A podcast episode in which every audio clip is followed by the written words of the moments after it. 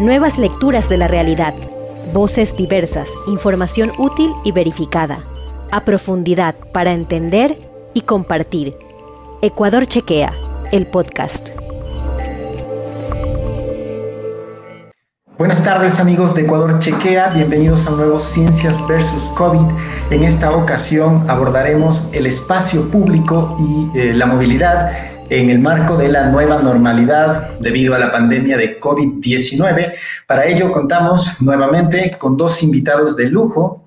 Eh, primero quiero presentar a, Carla Hermida, doctora en arquitectura y urbanismo por la Pontificia Universidad Católica de Chile. Actualmente es docente e investigadora en la Universidad de la SUAY. Muchísimas gracias, Carla, por su presencia. También vamos a presentar a Fernando Jaramillo, máster en arquitectura por la Universidad Nacional Autónoma de México y presidente del Colegio de Arquitectos de Loja. Muchísimas gracias, Fernando, también por acompañarnos con su presencia y su experticia. Gracias, Gabriel. Buenas tardes. Bueno, eh, buenas tardes al público en general. Para aquellos que nos acaban de sintonizar, en esta ocasión abordaremos eh, qué sucederá con el espacio público y la movilidad eh, dentro de esta nueva normalidad a la que nos ha llevado la pandemia de COVID-19. Antes de dar paso a nuestros invitados, quiero agradecer a la Red Ecuatoriana de Mujeres Científicas, ya que a través de su alianza nos ha permitido traer un sinnúmero de voces sumamente importantes a la discusión científica en el Ecuador y también al Colegio de Arquitectos de Loja por la presencia de Fernando. Muchísimas gracias.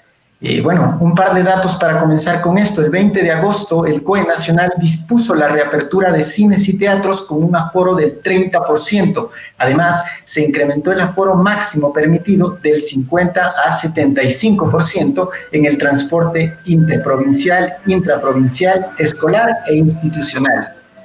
Pese a que sabemos que el virus no se encuentra en el aire flotando, los lugares cerrados y con poca ventilación pueden convertirse en un foco de contagio. Para abordar estos temas quisiera empezar con Carla preguntándole cómo se relaciona la movilidad con el contagio. Existen estudios que demuestran que eh, la movilidad tiene cierta incidencia en la difusión, en el contagio eh, del COVID-19. Bienvenida Carla, muchísimas gracias. Eh, muchísimas gracias, Gabriel. Bueno, tal como tú planteas la pregunta, eh, si la movilidad tiene una relación, quizá es bastante amplia, ¿no? Porque dentro de la movilidad tenemos desde la movilidad peatonal, la movilidad no motorizada, movilidad motorizada, etcétera. Pero ya que mencionaste el tema del aforo del transporte público, yo me voy a limitar a la movilidad por transporte público. Eh, y en este sentido, quería eh, comentarte que cuando empezó el tema de la pandemia, efectivamente empezó a verse al transporte público como el villano de la película, como uno de los principales vectores de contagio, etcétera. Bueno, y tenía algo de sentido al inicio porque había un desconocimiento, no habían estudios, parecía ser que obviamente la cercanía, etcétera. Pero te comento que eh, durante estos ya casi seis meses de estudios que se han desarrollado ya en varios países del mundo, lamentablemente en el Ecuador aún no tenemos datos, pero podemos basarnos en los datos de otros países, demuestran que no, que no es tan eh, grave el tema del contagio en el transporte público. Eh, apenas, eh, por ejemplo, un estudio en París demuestra que apenas el 1% de los clusters relacionados con el COVID tenían una relación con el transporte público, versus 24% relacionado con el trabajo en las oficinas, versus algo así como el 14% relacionado con reuniones familiares, unos datos mucho más fuertes y en el transporte público apenas el 1%. Entonces, ¿esto qué nos lleva a pensar? Que si nosotros seguimos considerando el transporte público sin estudios como el villano de, eh, del contagio, lo único que estamos haciendo es profundizando las desigualdades sociales en nuestras ciudades, porque ¿quiénes son los que utilizan el transporte público, verdad? Bastante cómodo decir a los que tenemos auto, ah, no, que no vayan en transporte público porque es un peligro. Pero para basarnos en datos y basarnos en ciencia, los estudios realizados en Austria, París, Japón, Hong Kong, eh, se me pueden escapar otros que ya están con estudios publicados, demuestran efectivamente que si es que se toman las medidas eh, de control en el transporte público, este no pasa a ser un, vector de propagación eh, extremo como son las otros ejemplos que ya te di hace un momento. ¿Qué quiere decir medidas de cuidado? Obviamente todo lo que es desinfección, eh, mascarilla, pero aparte algunas otras reglas eh, como por ejemplo el no hablar por teléfono cuando estás en la unidad de transporte público, aunque estés con mascarilla, ¿no es cierto? El no comer en las unidades de transporte público. Eh, y evidentemente toda una serie de otras estrategias que ya están planteadas eh, en, nuestros municipios, de, que el, conductor tiene que estar separado, de que el, el metro 50 de estacionamiento, etcétera, ¿no?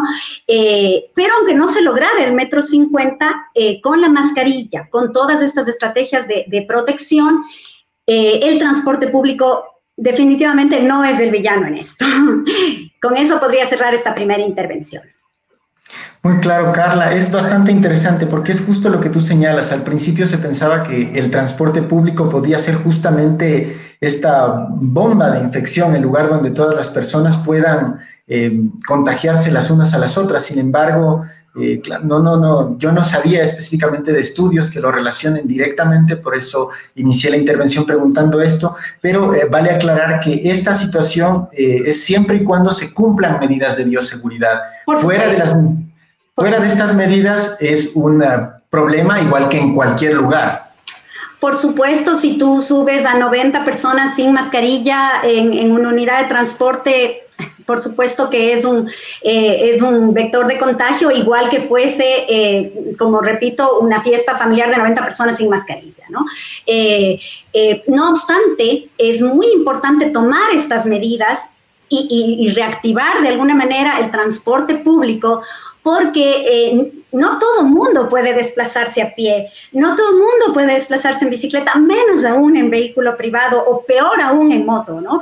Es decir, eh, cuando a nosotros ahora como urbanistas hablamos mucho de la importancia de la proximidad y es absolutamente cierto, pero no todos podemos trabajar en nuestra proximidad. No puedes exigir que una persona que limpia eh, las oficinas en el, en el, distrito de negocio central de una gran ciudad eh, pueda alquilarse un departamento en ese mismo distrito, ¿no es cierto? Lógicamente, por desgracia y por cómo se han desarrollado las ciudades, esas personas viven a una hora de distancia. No le puedes decir venga en bicicleta para que no venga en transporte público. Entonces, evidentemente lo que hay que hacer es reforzar y cumplir todas estas medidas de seguridad para que el transporte público sea un lugar seguro. Pero como te comento, estos diversos eh, estudios que se han ya eh, lanzado al, al respecto no demuestran grandes índices de contagio causados en el transporte público, ¿no? Muchísimas gracias, Carla. Fernando, en función justo de lo que conversamos con Carla, ¿cuáles serían las medidas, las políticas que de ahora en adelante se deberían implementar dentro de las grandes ciudades en especial para evitar este tipo de contagios dentro del transporte público e inclusive dentro del espacio público. Me refiero a parques, se habla de planes pilotos para reaperturas de escuelas, no se sabe si esto es posible en las condiciones de, Ecuador, en donde las aulas no son, bueno, necesariamente grandes, con buena ventilación. Eh, ¿Cuáles serían estas opciones o alternativas que se podrían viabilizar para vivir o sobrevivir en esta nueva normalidad? Perfecto, Gabriel. En este contexto, de alguna manera podríamos decir que se pueden implementar varias acciones, ¿no? En primer lugar, es importantísimo estar claros que estamos frente a una nueva realidad, debemos partir desde ahí. Y la premisa, la premisa perdón, es crear espacios seguros para volver. Un poco esa es la, característica que nos mueve ahora mismo, a, no solo a arquitectos, sino también a urbanistas, a repensar los espacios de alguna forma para que sean mucho más amigables en tiempos de pandemia, es decir, eh, eh, consolidar varios criterios, varios conceptos alrededor de eh, cómo manejar los espacios públicos, privados, el tema de movilidad inclusive, este, bajo estas características. Entonces, considerando también que los planes de contingencia, los protocolos de bioseguridad, etcétera, etcétera, van a ser parte de la cotidianidad, es decir, van a ser parte del día a día. Por tanto, eso también tiene que ser considerado en los nuevos proyectos, en, las nuevas eh, eh, aprobaciones de proyectos, en donde se deba considerar fundamentalmente todos estos protocolos de, seguridad, de manejo de distancias, de, no saturar espacios eh, ni de oficinas, ni espacios públicos, sino más bien tratar de manejar con la mejor alternativa en un equilibrio eh, de la población en los espacios físicos, sean estos eh, públicos, sean de oficinas, etcétera, etcétera. Por tanto, es importantísimo que se deba definir la nueva forma urbana un poco, basada justamente en este equilibrio de la población y el espacio físico considerando obviamente el, medio ambiente, considerando los espacios públicos, una movilidad sustentable, ya lo decía Carla hace un momento, eh, es fundamental el tema tecnológico también, la eficiencia y la autosostenibilidad. En ese sentido, eh, eh, todos estos parámetros van a estar fuertemente ligados a conseguir una eficiencia en nuestros proyectos y en el desarrollo de la vida misma de ahora en adelante con todo lo que estamos viviendo. Otro aspecto fundamental, claro, son aspectos generales, son, son muy amplios y conceptos fuertes, eh, por ejemplo, alrededor de la resiliencia, ¿no es cierto? Eh, esa capacidad de, de podernos reactivar, esa capacidad de podernos recuperar frente a las adversidades, actuando adecuadamente, eh, obviamente para lograr una recuperación de las acciones en el menor tiempo posible. Y eso se denomina también eficiencia. Eh, quizás otra de las, de las cosas importantes e interesantes también es el compromiso y la, y la responsabilidad de todos los actores, tanto en lo social, en lo económico, en lo medioambiental, etcétera, etcétera. ¿no? Y cuando hablo de todos los actores, me refiero básicamente a actores políticos, gobierno, gobierno nacional, gobierno local, academia, ¿no? inclusive la, la familia, ¿no es cierto? La familia en, en el sentido de que debemos em, considerar varios aspectos ahora mismo, hablarlos con los hijos, saber cómo se debe manejar, con qué discreción de alguna manera el, niño tiene que tomar el transporte público, si bien es cierto, eh, de alguna manera al inicio se lo satanizó, igual que se, que se estigmatizó el espacio público, eh, sin embargo, hay formas de manejo, hay protocolos que uno debe aprenderlos y debe seguirlos, y pienso que eso eh, nos, va a ayudar muchísimo, ¿no? Además, ya decía yo, la, intervención eh, a nivel gubernamental, esto es fundamental. Los gobiernos de la nueva normalidad tienen que implementar políticas verdaderas, verdaderas políticas de gobierno basadas en restaurar la integralidad social, económica, minimizar la desigualdad, por supuesto, y los intereses particulares para potencializar, obviamente, el bien común y el equilibrio de todo esto en el medio. Entonces, Fernando, es, fundamental. Sí, justamente sobre esta serie de, de perspectivas sobre la nueva normalidad, es importante entender que en este momento existen N número de exigencias, de requisitos que una persona natural, que una empresa debe cumplir al construir una, algo, ¿no? al construir un edificio, una casa, eh, estamos hablando de que estos requisitos, eh, de que estas exigencias deben adaptarse también a la pandemia en sí mismo. Es decir, si un empresario va a construir un edificio de oficinas, ya no puede pensar en un edificio de oficinas donde van a entrar 40 personas en un piso, uno frente al otro, mesa con mesa, sino que también parte de esta responsabilidad social sería esta exigencia y esta propuesta también de habilitar espacios que impidan que el contagio se propague. ¿Nos referimos a eso cuando hablamos de medidas, de objetivos? Por supuesto, por supuesto. Las estrategias de diseño tienen que ser eh, emergentes, es decir, por ejemplo, en el caso de edificios de oficinas, incluso ya se ha, discutido en otros foros, que eh, hay la posibilidad de que en el planteamiento mismo del, programa arquitectónico se generen espacios claramente definidos de ingreso a las oficinas y de salida de oficinas, es decir, un, tema en dos vías, digamos, para evitar, digamos, un, un contacto muy cercano entre la gente que llega por, por, tramitar un, recurso o un, documento a un, a un, edificio público o privado con la gente que sale del, edificio. Entonces, eh, se empiezan a digamos, a organizar los espacios de tal forma que exista menos contacto físico, que exista inclusive sistemas de automatización para minimizar al máximo el, uso presencial o la, o la presencia misma de la persona que está eh, generando, que está buscando tramitar eh, un documento o, cualquier elemento, sino más bien manejarlo bajo, bajo plataformas virtuales, que es otra de los,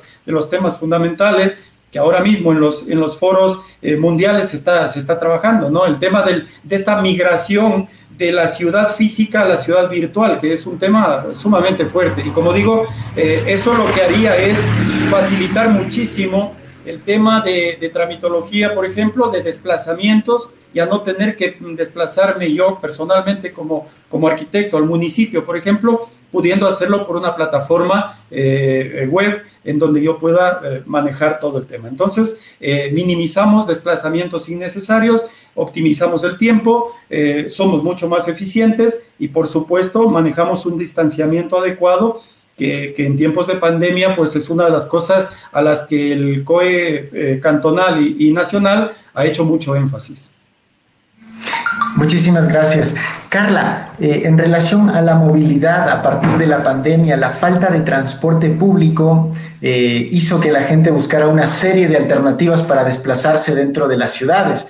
La bicicleta es, digamos así, una de las que se popularizó más, pero eh, sin romantizar este, digamos, este vínculo que existe entre, este, entre la bicicleta y el medio ambiente. También se compraron miles de automóviles y miles de motocicletas, lo que al final del día también va a modificar la circulación de las ciudades. Hablemos de Quito eh, con un parque automotor saturado antes de la pandemia y ahora con muchísimos más automotores. ¿Qué es lo que sucederá con la movilidad en base a que está limitada para las personas que no pueden adquirir una, pero eh, una, un vehículo propio, pero eh, las personas que pueden hacerlo, pues creo que también dispararán eh, su uso y al mismo tiempo pues podría dispararse el tráfico y otros inconvenientes que vienen de la mano. Sí, eh, efectivamente, yo siempre cuando he estado en algunos foros después de la pandemia he dicho, bueno, en el tema de movilidad, eh, esto ha generado un lado bueno y un lado malo, ¿no? Eh, ¿Cuál ha sido el lado bueno? Es que se ha potenciado muchísimo la movilidad no motorizada y no solo de parte de los usuarios, es decir, muchas personas que antes no usaban bicicleta ahora lo están usando, muchas personas que no iban caminando a su trabajo ahora están caminando a su trabajo eh, y ese es el lado positivo porque además de, de, de, haberse interiorizado en la gente que camina o ciclea, también se ha interiorizado en la gente que antes se oponía un poco a la construcción de ciclovías, o la gente que decía yo no quiero una ciclovía enfrente de mi vereda, pero viendo esta necesidad, esta, estas ventajas, digamos, en pandemia de la movilidad no motorizada, la población se ha flexibilizado bastante hacia, hacia apoyar eh, las, las iniciativas de movilidad no motorizada. Quito quizá es uno de los ejemplos más, más claros, ¿no? Con, creo que son 60 kilómetros extras que se han hecho en esta pandemia, no estoy segura del dato, pero por ahí, igual Cuenca, en, en, lo pequeña que es 13 kilómetros extras de ciclovías, o sea, realmente ha sido ese helado quizá el de los poquísimos positivos que hemos sacado la pandemia, este apoyo. Pero como te decía al principio, lógicamente la movilidad no motorizada no es para todos, ¿no? Eh, primero por un tema de distancias y también por un tema a veces eh, de movilidad física, ¿no es cierto? No, no, no una persona de 80 años quizá no pueda eh, moverse en bicicleta y si alguien lo hace son muy poquitas excepciones. Entonces hay que pensar también en la globalidad, como decía el otro día el profesor Oscar Figueroa en un conversatorio grande que había, él es un experto latinoamericano, y él decía, lo que tenemos es que ir diseñando con brocha, no homogenizar las respuestas. Es decir, muy bien, la solución es ciclovías. No, ese es para un grupo. No, la solución es esto, no, porque eso es para otro grupo, sino ir, no homogenizarlas. Entonces, una de las eh, cosas que yo le veo que hay que hacer es esta mirada diversa, ¿no? Ciclovías para los que pueden usar ciclovías, grandes veredas, porque casi todos somos peatones, pero reforzar el transporte público, porque ¿qué es lo que va a pasar? Las personas que no se están pasando la bicicleta y no se están pasando a caminar, eh, lamentablemente puede ser que se estén pasando a la moto o al auto si hay más recursos, pero a la moto también cuando no hay muchos recursos y eso va a potencializar todos los impactos negativos que ya sabíamos de antes de la pandemia, ¿no? Entonces, por eso es que yo eh, soy tan pro transporte público, porque soy la que, soy, eh, soy de las que creo que, em, que, que es, es, gran parte de la solución, que no toda la gente que antes usaba transporte público, ahora por la pandemia se baje chévere los que van a caminar y usar bici, pero una gran parte irá a la moto. Entonces, eh, en ese sentido, sí creo que, em, que es importante implementar todas las medidas que sean posibles en el transporte público, aunque implique, y aquí es, es, es algo importante, aunque implique más subsidios al transporte. Eh, hay gente que suele decir, pero ya está tan subsidiado el transporte público. ¿Y qué? ¿Y qué importa que esté subsidiado? ¿Y qué importa que siga siendo un poquito más subsidiado si es para la gente de menos recursos? O sea, a la larga, los que usamos vehículo privado, estamos siendo bien subsidiados, ¿no? Entonces, ¿Cuál es el problema de que se subsidie un poco más para que se aumenten unidades o lo que haya que hacer para que haya más distanciamiento, ¿no es cierto? Lo que haya que invertir y si eso implica más subsidio, lo que haya que subsidiar, porque nuestras ciudades todavía no solo que es para las personas de menos recursos del transporte público, sino que además la usan la mayoría de personas, la usa casi el 70%. Entonces, eh, entonces es por ahí un poquito lo que yo miro de acuerdo a tu, a tu pregunta. Carla, súper interesante, claro. No, no es momento como de ver hacia una alternativa más individualista en función de, del transporte en sí mismo. Es decir, no es momento como de regresar, de, bueno, entonces que todos compremos un carro y una moto a la final para no tener contacto y no tener ningún problema con el transporte público. Por el contrario, tenemos que referirnos a, a alternativas de movilidad que le brinden seguridad a los usuarios y al mismo tiempo le permitan eh, cubrir varios espacios, porque el transporte público, incluso en las ciudades, tiene unas limitaciones muy fuertes, ¿no? Es decir, eh, en Quito no hay una vía que conecte, digamos, como el sur-oriente con el sur-occidente de forma directa. Entonces, por más que sea unos dos kilómetros, haces escala aquí, aquí, aquí, aquí cuando probablemente una línea que te cruce directamente reduzca muchísimo el, riesgo del contagio en lugar de coger tres o cuatro buses para llegar al mismo punto. Entonces, probablemente pensar en función de eso, ¿no? En líneas de transporte adecuadas que movilicen grandes cantidades de personas. Oye, hay, Gabriel, muchísimas cosas que se pueden hacer para lograr esto que es equidad, pero con eficiencia. Es decir, eh, eh, cosas como, y esto se relaciona con el, con el espacio público, es decir, si tú no tienes eh, alrededor de las paradas de bus un buen espacio público que garantice seguridad a las personas que van a tomar, bueno, en el caso de Cuenca el tranvía, pero, eh, o el cualquier, el, las paradas de bus, las paradas de la ecovía en Quito, etcétera, si no hay un buen espacio público que, que, sea seguro, que te permita llegar si tienes una discapacidad, o movilidad reducida, etcétera. Entonces, esas son las cosas que yo digo, hay que invertir, hay que invertir, porque eso es inversión, no es gasto. Perfecto, Carla, estoy bastante de acuerdo con eso. Claro, hay alternativas que nos permiten de forma probablemente más económica y más precisa eh, paliar muchísimas consecuencias de la movilidad en tiempos de pandemia. Fernando, ¿cómo percibe la ciudad de Loja su movilidad? Qué es lo que sucede al sur del país. Dicen que las ciudades que están más cerca de las fronteras siempre son las más olvidadas. Muchas de las veces las acciones se toman desde la sociedad civil, desde el dueño del bus que pone el alcohol en la puerta y no necesariamente desde la disposición municipal. ¿Cómo percibe Loja este cambio en la movilidad? Precisamente, eh, quisiera retomar un poco lo que decía Carla al final, y es así, este, nosotros tenemos que pensar en un...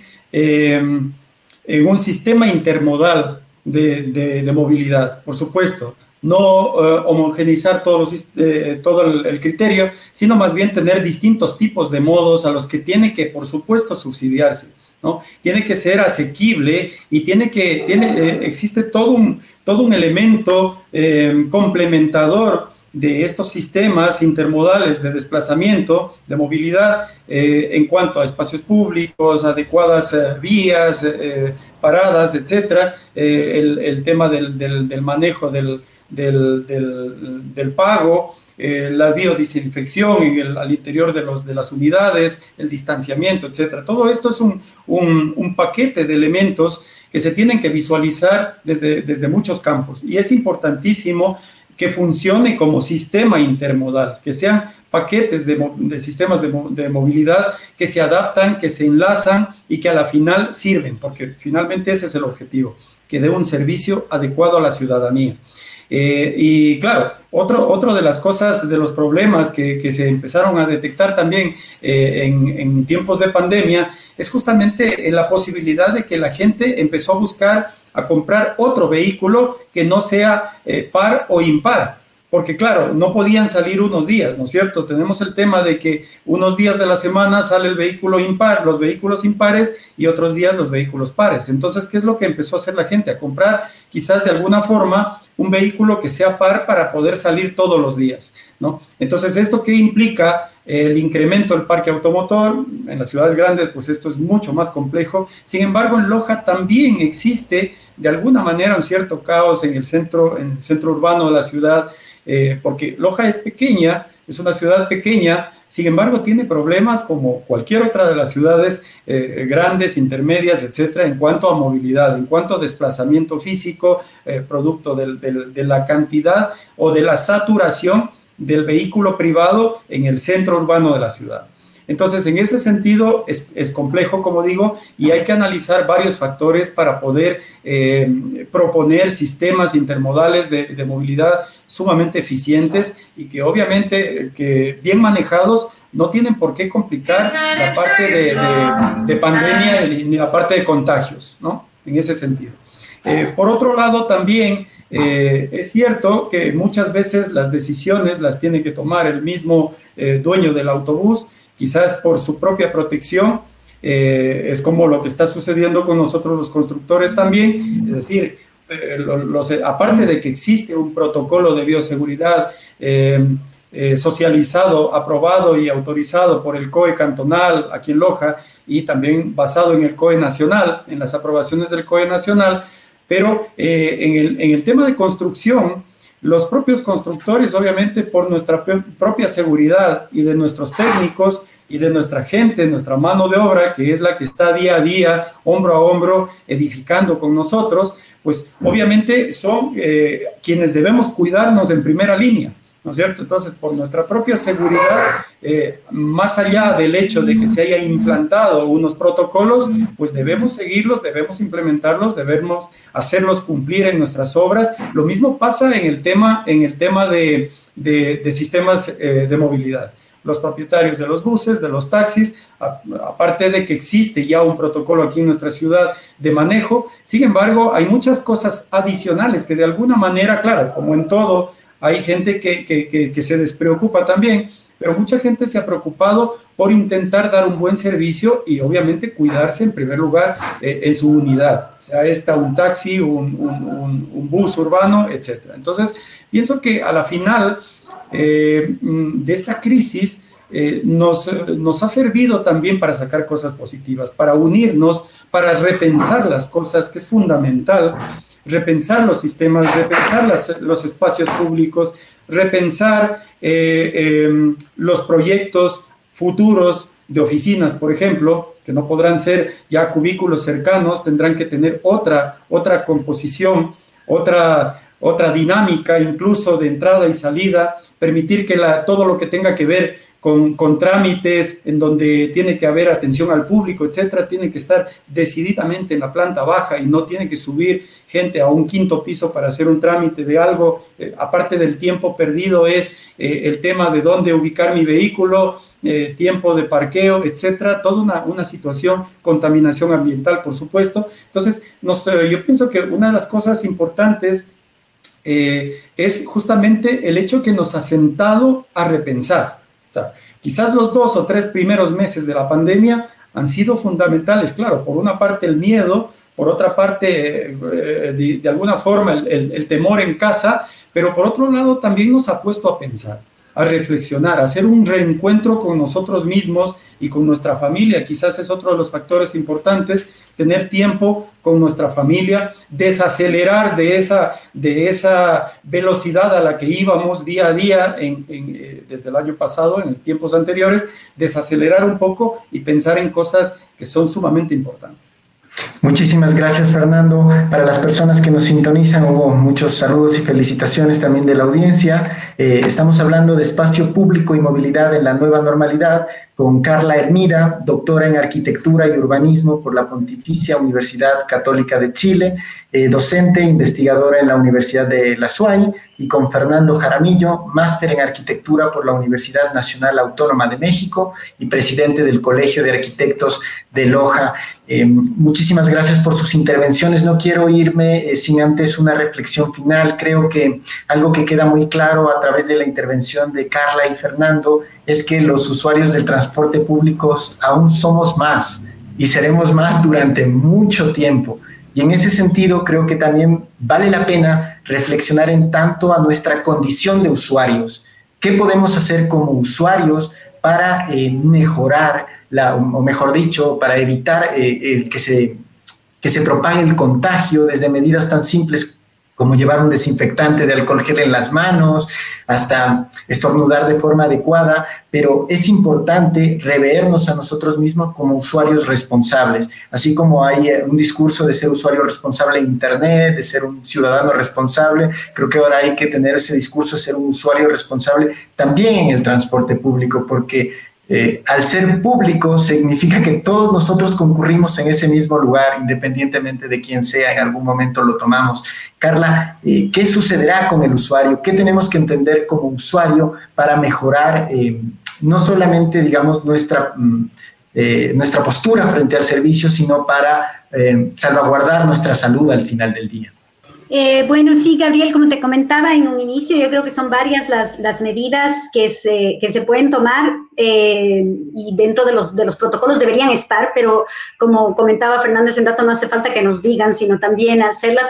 Eh, algunas de las que yo te decía es obviamente el tema de la mascarilla, pero la mascarilla con un uso responsable, es decir, la mascarilla, pero no hablar por teléfono en la unidad de, de, de bus, la mascarilla, pero no comer por debajo de, de la mascarilla, pero así como tenemos que tener este comportamiento responsable eh, para no eh, contagiar ni ser contagiados, eh, también sí me parece que es un comportamiento responsable con el mundo en general, el que si yo tengo la posibilidad de no pasarme al uso del auto o de la moto y seguir usando el transporte público, se debe dar un premio a la gente que, que, sigue usando transporte público cuidándose, evidentemente, ¿no? Porque, porque a la larga... Em, eh, es, es, es, es, una manera muy sustentable de, de, transportarse y es por eso que al principio de la pandemia todos nos asustamos mucho de que vaya a, a, perjudicarse el uso del transporte público y por suerte ahora los datos ya nos están demostrando que no era así.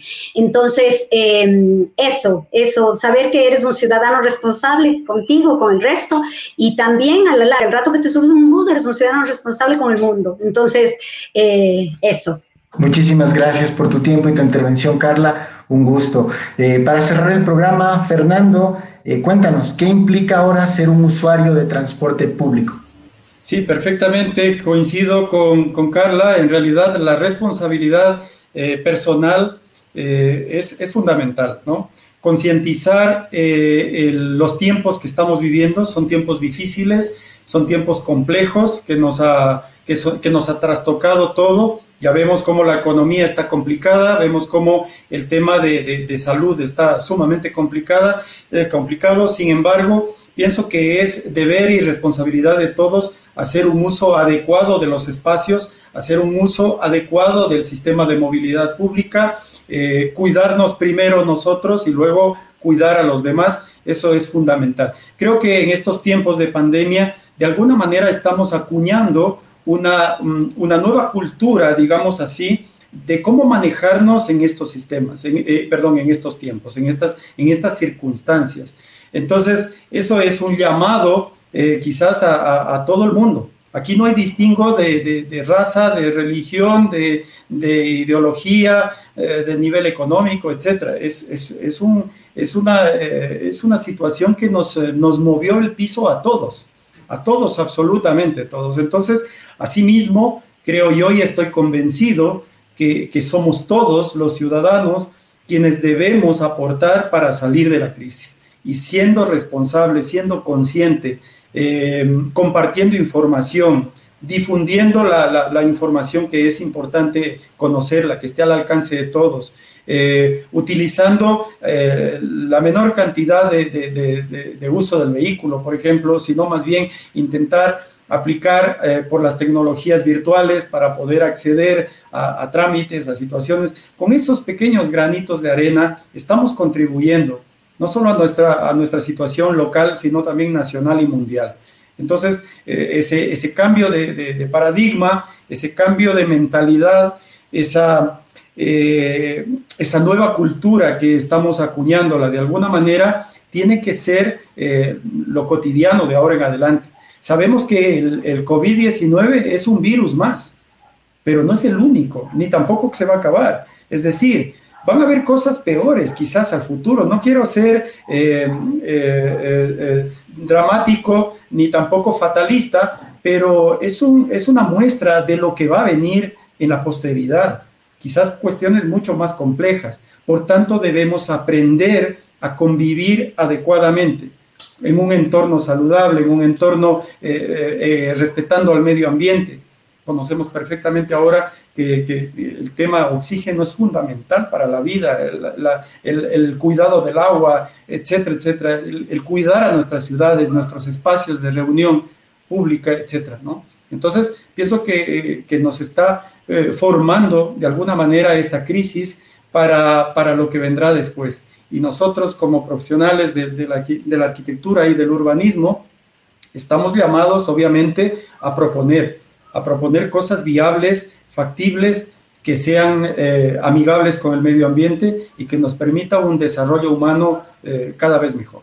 Agradecemos a Fernando Jaramillo, máster en arquitectura por la Universidad Nacional Autónoma de México y presidente del Colegio de Arquitectos de Loja, y por supuesto también a Carla Hermida, doctora en arquitectura y urbanismo por la Pontificia Universidad Católica de Chile, docente e investigadora en la Universidad de la SUAY. Eh, hemos abordado eh, el tema de movilidad y espacio público en la nueva normalidad, definitivamente eh, no es un tema que tiene una sola arista o que se resolverá fácil. De hecho, eh, como bien mencionaba Carla, debemos tener una visión múltiple para entender que hay varias alternativas, un sinnúmero de opciones para lograr sobrevivir y movilizarnos de la forma más adecuada y con el menor riesgo en esta nueva normalidad. Este ha sido Ciencias versus COVID. Con ustedes, Gabriel Narváez. Hasta una próxima. Muchas gracias. Si te quedaste con ganas de más, visita www.ecuadorchequea.com y no comas cuento.